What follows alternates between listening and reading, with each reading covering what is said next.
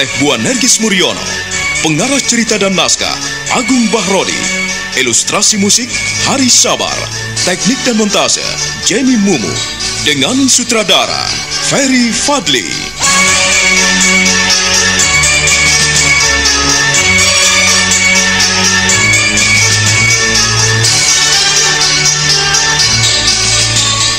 Wahyu Astabrata.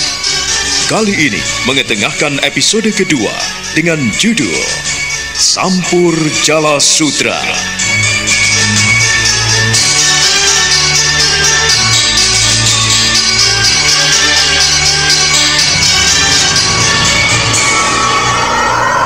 Malam merayap kian hening dan mencekam sekali.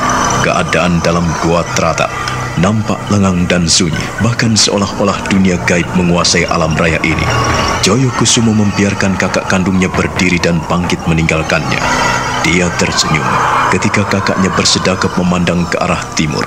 Dan pada saat itu pula, sekonyong-konyong dunia pun berguncang. Kakak, kau tidak mau meneruskan laku topo kita. Kau benar-benar akan meninggalkan aku. Adi Joyokusumo, kuda sembraniku telah datang. Aku akan pergi. Lanjutkanlah laku prihatinmu. Barangkali suatu ketika aku akan datang menemuimu. Baiklah kakak. Lakukan apa yang terbaik untukmu. Demikian pula dengan dirimu. Lakukanlah yang terbaik untukmu.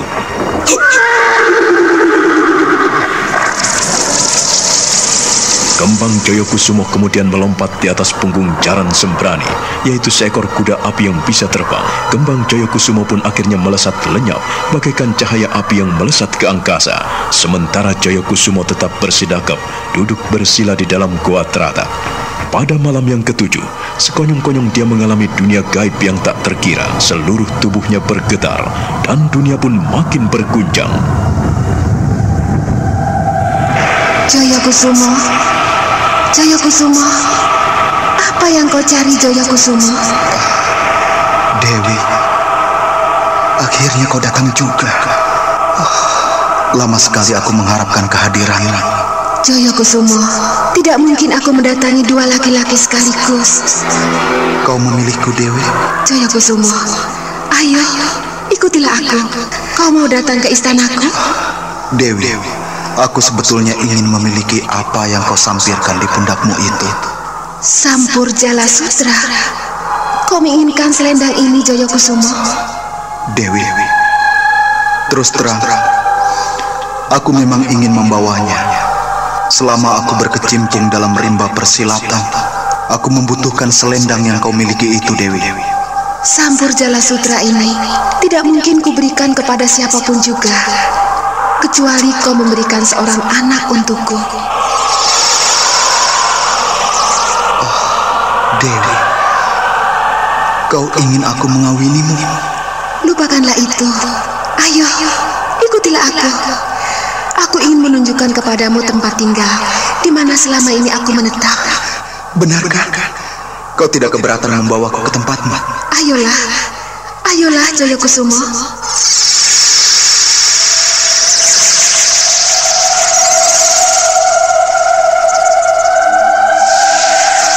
Kemudian Joyokusumo dibawa Dewi Jin ke dalam dunia perayangan. Sekonyong-konyong dia melihat suasana yang gemerlap dan amat indah. Dia seolah-olah memasuki sebuah pintu gerbang kencana. Semua pelataran, gapura, dan peralatan yang ada di tempat itu terbuat dari emas murni. Dan tempat itu amat berkilau-kilau menyilaukan matanya. Istana Dewi Jin itu terdiri dari tujuh gapura. Lalu di dalam tujuh gapura itulah dia mendapatkan istana yang megah dan makin gemerlap. Intan berlian dan emas permata memenuhi ruangan itu. Sehingga sana Dewi Jin nampak indah gemerlap, bagaikan lengkung-lengkung yang diukir begitu mewah. Semuanya terbuat dari emas murni. Dewi-dewi cantik mengelilingi tempat itu. Aroma harum menyelimuti ruangan yang ada di sana. Jaya Kusuma, inilah tempatku. Tahu, aku memimpin rakyatku harus dengan hikmat dan kebijaksanaan. Untuk itulah aku tidak mungkin menyerahkan sampur jala sutra ini ke dalam tanganmu sebelum aku meninggalkan rakyatku. Kalau aku sudah memiliki penggantiku, maka aku rela menyerahkan sampur jala sutra ini ke dalam tanganmu. Dewi, istanamu megah sekali. Semuanya gemerlap dan menyilaukan mata. Aku tak mampu memandangnya. Janganlah kau pandang tempatku ini dengan matamu, tetapi pandanglah dengan mata batinmu. Maka kau sesungguhnya tidak akan pernah melihat apa-apa selain melihat dirimu sendiri. Kau mengerti maksudku, Joyokusumo? Dewi, berapa banyak rakyat yang kau pimpin di sini?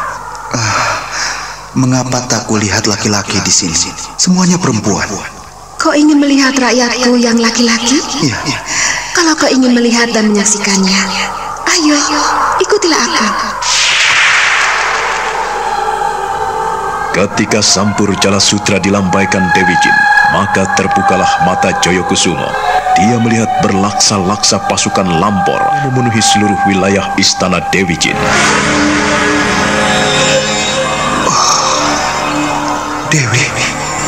Berlaksa-laksa pasukanmu. Berlaksa-laksa rakyatnya. Bagaimana kau bisa memerintah semua orang ini, Dewi? Joyokusumo, tak ada sesuatu yang mustahil di dalam hidup ini. Sekalipun alam kita berbeda, namun siapa yang bisa menghalangi tautan hati? Aku akan menyerahkan seluruh istanaku dan seluruh rakyatku kepadamu apabila kau mau senantiasa bersamaku. Dewi, aku tak mungkin hidup bersamamu di sini. Kenapa tidak mungkin Joyokusumo? Kenapa tidak mungkin? Alammu adalah alammu. Alamku adalah alamku. Alammu adalah alam perayangan yang tidak diketahui oleh umat manusia. Sedangkan aku hidup dalam duniaku sendiri, Dewi. Dunia yang penuh dengan kehidupan wajar yang tidak mungkin kau selami. Joyokusumo, katakanlah kau mau, maka kau pun bisa menyelami duniaku. Dan aku pun akan bisa menyelami duniamu.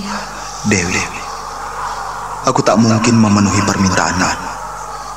Aku tak mungkin memenuhi keinginanmu.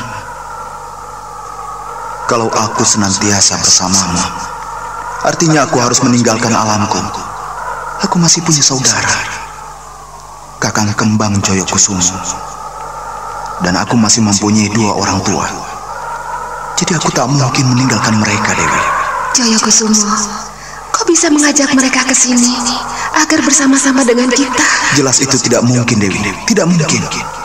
Aku tak mungkin mengajak mereka ke dalam duniamu. Duniamu yang nisbi, yang tidak bisa dilihat dengan mata telanjang. Kalau kau tidak mau, mengapa? Mengapa kau menemuiku Joyokusumo? Apabila kau tidak mau hidup bersama-sama denganku, lebih baik segeralah pergi dan tinggalkan tempat ini. Joyo Kusumo tidak bisa berbuat apa-apa selain diam sambil memandang putri cantik jelita yang ada di depannya. Betapa sendu wajah Dewi Jin itu di depannya, seakan-akan merindukan dan mendambakan kasih sayang darinya. Gelora api asmara menyala dan membakar seluruh tubuhnya. Dia tidak tahu mengapa tiba-tiba kekuatan lain menyedot dirinya hingga dia pun menghampiri Dewi Jin yang berpakaian serba tipis. Jaya Kusumo. Jaya Kusumo. Kemarilah. Untuk apa kau datang jauh-jauh kemari apabila tidak mau bersamaku? Marilah Jaya Kusumo. Ayo. Dewi, betapa indah tempatmu. Betapa mewah dan gemerlap tempat tidurmu. Ah, baunya harum semerbak mewangi seharum tubuhmu. Ah, Dewi, Dewi, dengan siapakah gerangan kau tinggal di tempat ini? Dengan siapakah kau berbaring di pembaringan yang indah dan mewah ini? Jaya Kusumo, aku tinggal seorang diri. Telah lama aku menanti seorang mempelai yang sudi menjenguk tempat tidurku. Tetapi ah, lama sekali tak kudapatkan pengantinku itu. Semuanya tidak mampu menjamah tempat tinggalku. Hanya kaulah seorang yang dapat menjamah tempatku. Marilah, marilah Jaya Kusuma. Kemarilah, mendekatlah. Dewi, kau memanggilku. Kau mengajakku.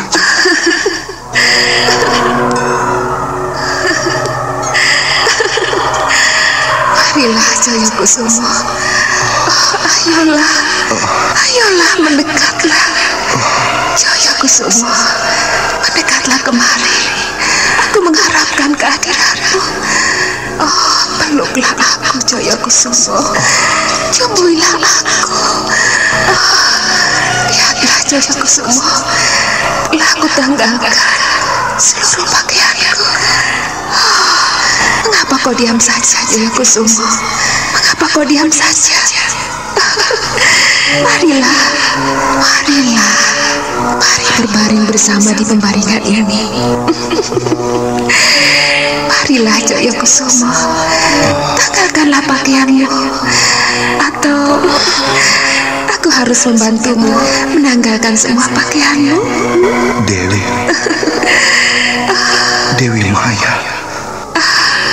Jaya Kusuma, janganlah ragu-ragu mendekatiku.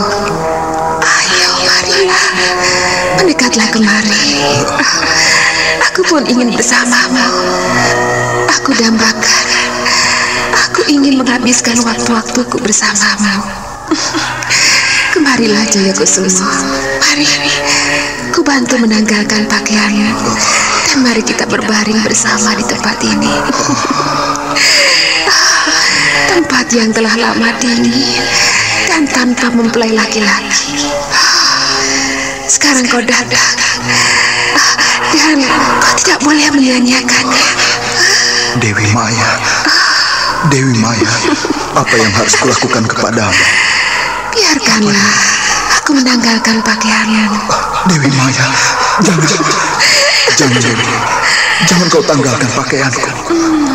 Jangan Dewi. Kau adalah mempelaiku. Aku ingin menggetarkan hidupmu. Aku ingin merasakan dan menikmati getaran nafasmu. Ingin menikmati detak jantungmu yang menggemuruh. Ah, Jaya Kusuma. Jaya Dewi Kusuma. Maya. Dewi Maya. Jaya. Peluklah aku. Ah, Cumbuilah aku. Jaya Kusuma. Jaya Kusuma. Aku mencintaimu. Cumbuilah aku. Peluklah aku.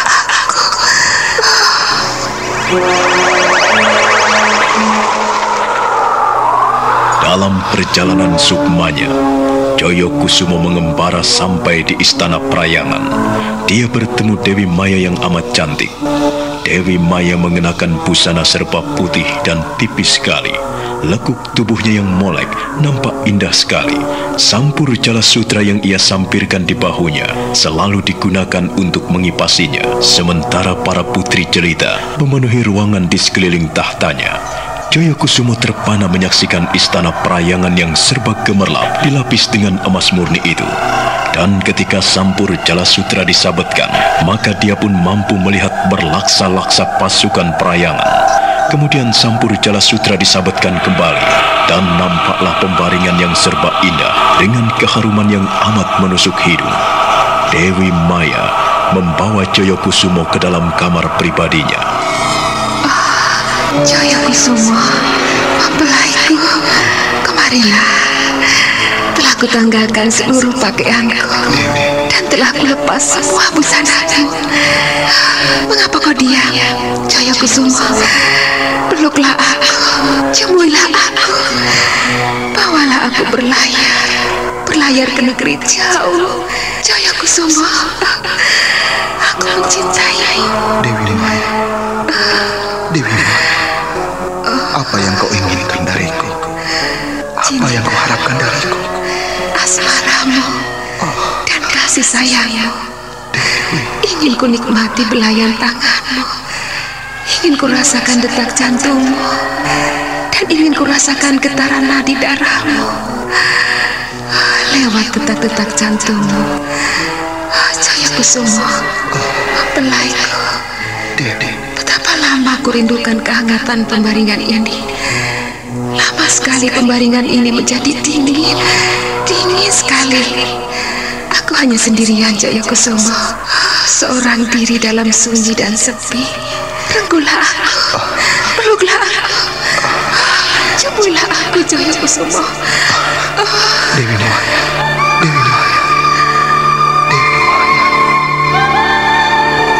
Dewi Maya tidak sabar lagi. Dia merengkuh Joyokusumo erat sekali hingga tubuh mereka berhimpitan.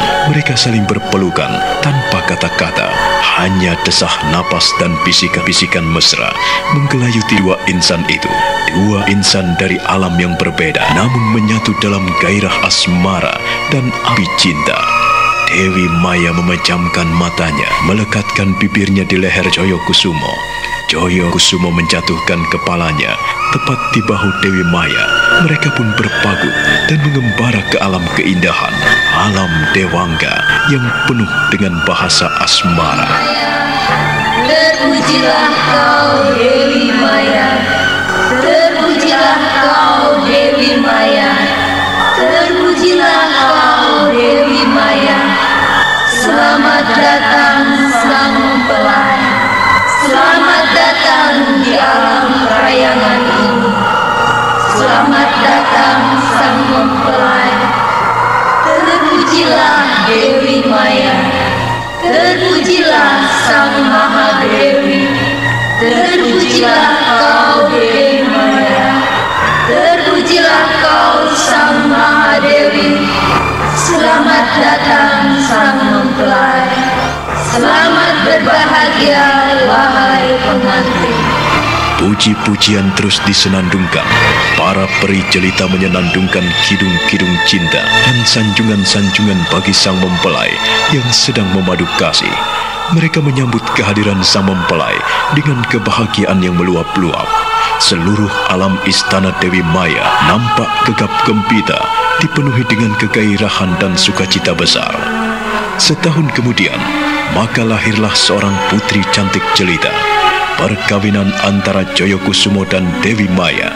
Perkawinan dari dua alam yang berbeda yang telah memadu menjadi satu dalam lautan asmara.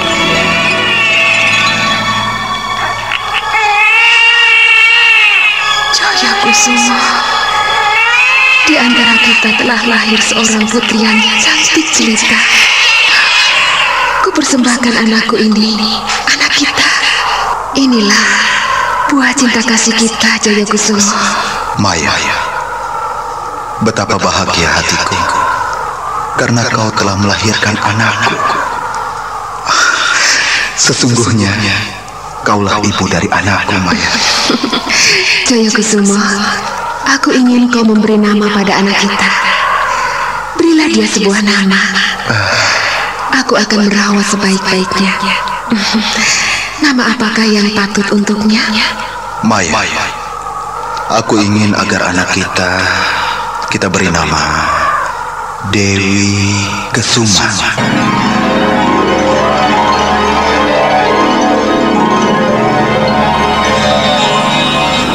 Dewi Kesuma. Iya, Indah sekali nama itu. Aku menyukainya. Ya, aku senang sekali. Dewi adalah nama amam yang artinya cantik jelita. Sedang Kesuma adalah nama sebuah bunga. Cinta kasih kita telah melahirkan Dewi Cinta, bunga cinta. Dewi bunga cinta yang indah, yang cantik jelita. Dialah yang kelak akan mewarisi dunia kita, duniaku dan duniamu. Dia sesungguhnya bisa hidup di antara kita. Bisa hidup di dunia perayangan dan bisa hidup di dunia nyata. Di dunia manusia. Maya, sudah saatnya ku tinggalkan alam perayangan ini. Aku sudah lama sekali berpisah dengan kakakku dan kedua orang tuaku. Aku ingin menemui mereka, Maya. Jaya Kusuma, jangan lupa. Datanglah kemari. Aku akan mengebutkan sampur jala sutra ini. apabila aku rindu kepadamu. Aku akan datang, Maya. Lakukanlah. Dan kalau aku rindu kepadamu, maka aku akan menjejakkan kakiku tiga kali dan menggerakkan bibirku memanggil namamu, Maya, istri-istriku. Maka kau pun akan datang, bukan? Membawa anak kita. Iya, kakak. Kita akan senantiasa bersama. Kita akan senantiasa bersatu. Biarkanlah sampur jala sutra ini senantiasa melilit pada tubuh anak kita, Dewi Kesuma. Maya, aku akan pergi. Aku akan kembali ke duniaku.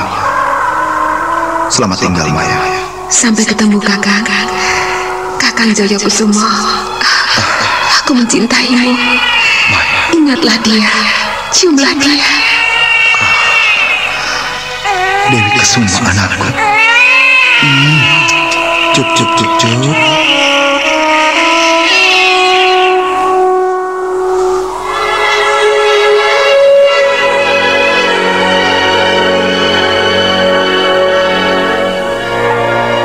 Joyo Kusumo setelah mencium anaknya, kemudian bersidakap memejamkan matanya.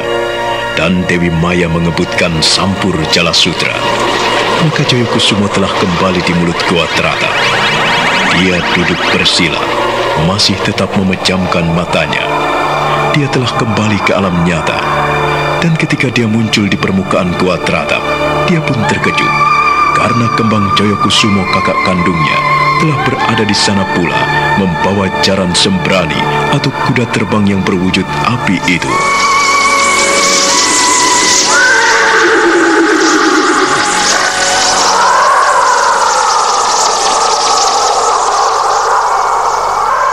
Joyo Kusumo, bangunlah. Bangunlah, Adi.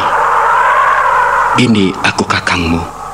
Kakang Kembang, kau... Dan jaran sembaranimu masih ada di sampingmu. Ke mana sajakah kau selama ini, Kakang? Justru akulah yang harus bertanya kepadamu, Adi. Ke mana saja kau selama ini? Bagaimana? Apakah perjalananmu berhasil? Apakah kau berhasil menemui Dewi Maya? Dewi Jin itu. Kakang Kembang Jaya Kusumo, aku berhasil menemuinya. Ah, mana sampur jala sutra itu, Adi? Ah, aku belum membawanya, Kakang. Aku belum memperolehnya. Kau bohong, Adi.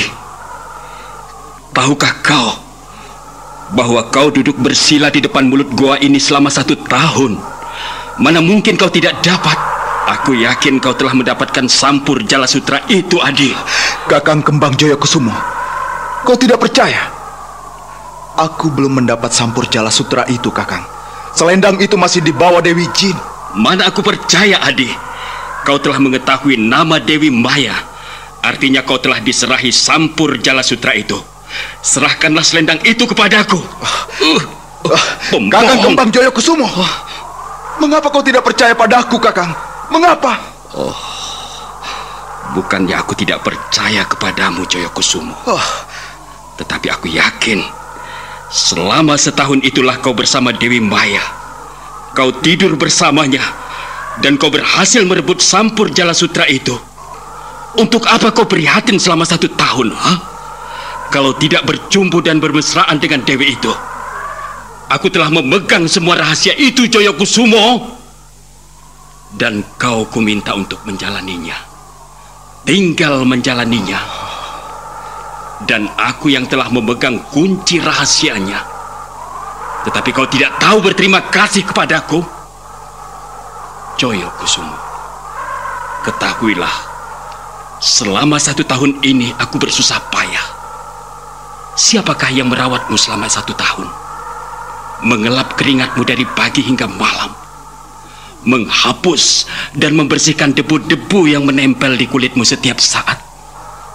Akulah Joyo Kusumo. Akulah orangnya. Dan jaran sembrani ini menjadi saksinya. Terima kasih atas jasa-jasamu itu, Kakang. Tapi kumohon, kau sekali ini percaya kepadaku. Sampai kapankah kau tenggelam dalam ketidakpuasan, ketidakkepercayaan, dan keinginan-keinginanmu yang menggebu seperti itu? Sudah kuserahkan segala-galanya kepadamu, dan aku pun mau berkorban untukmu, Kakang. Tetapi kau seakan-akan tidak mau tahu. Aku berlaku prihatin untukmu. Dan saat ini, aku belum bisa membawa sampur jala sutra itu kepadamu. Aku tidak percaya kepadamu, Joyo Kusumo. Kau serakah sekali. Kau selalu merebut hak-hakku. Dan sekarang, kau tidak mau sedikit berkorban untukku. Setelah kau mendapatkan sampur jala sutra, maka kau kuasai sendiri. Aku yakin Dewi Maya telah menyerahkan segala-galanya kepadamu dan menyerahkan sampur jala sutra itu kepadamu.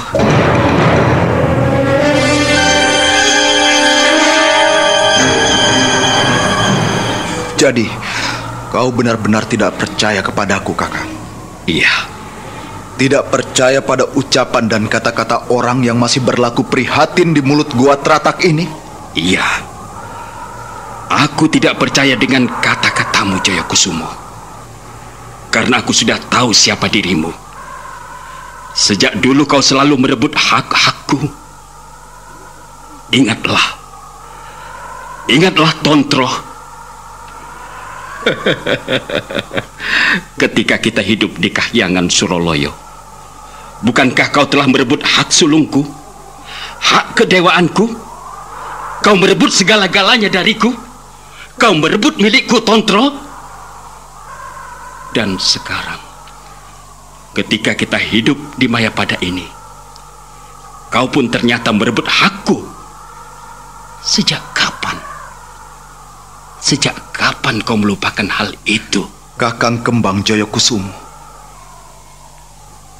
Masa lalu kita telah kukuburkan. Aku meninggalkan Suroloyo karena aku sayang kepadamu, Kakang. Aku membelamu sehingga kita sama-sama menitis dalam ragamu. Iya, kita telah dititipkan Sang Hyang Guru kepada Kembang Joyo Kusumo dan kepada Joyo Kusumo. Kau jangan melupakan hal itu, Kakang Mego. Kalau kau ingin mengungkit-ungkit masa lalu, kau keliru. Kau keliru, Kakang.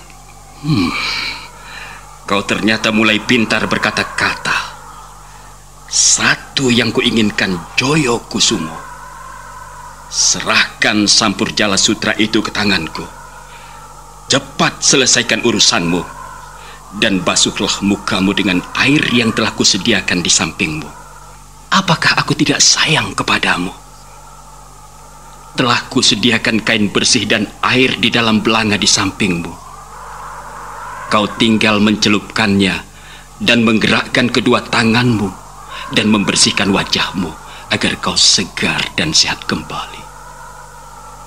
Dan ketika bicara dengan muka tatap muka, aku tidak ingin bicara sementara kau masih tidur. Cepatlah Joyo Kusumo. Aku sudah tidak sabar lagi. Aku ingin melihat sampur jala sutra itu. Cepat, bangunlah. Duh, duh, jagat Dewa Batoro. Duh, Sang Hyang Guru. Sang Hyang Wisesa. Ampunilah aku. Telah berakhir masa semendiku. Masa pertapaanku telah berakhir. Dan sekarang ini aku akan bangkit kembali. Ampunilah aku Sang Hyang Wisesa.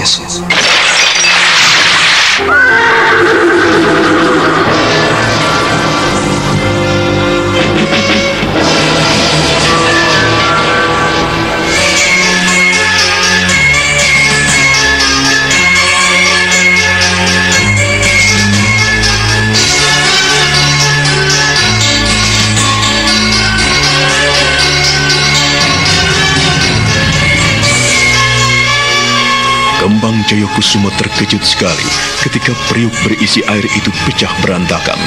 Sementara Jaran Sembrani, kuda api miliknya itu meringkih-ringkih liar dan menakutkan. Sementara Jayakusumo tetap memejamkan mata sambil bersidakap. Bibirnya komat kamit membaca mantra.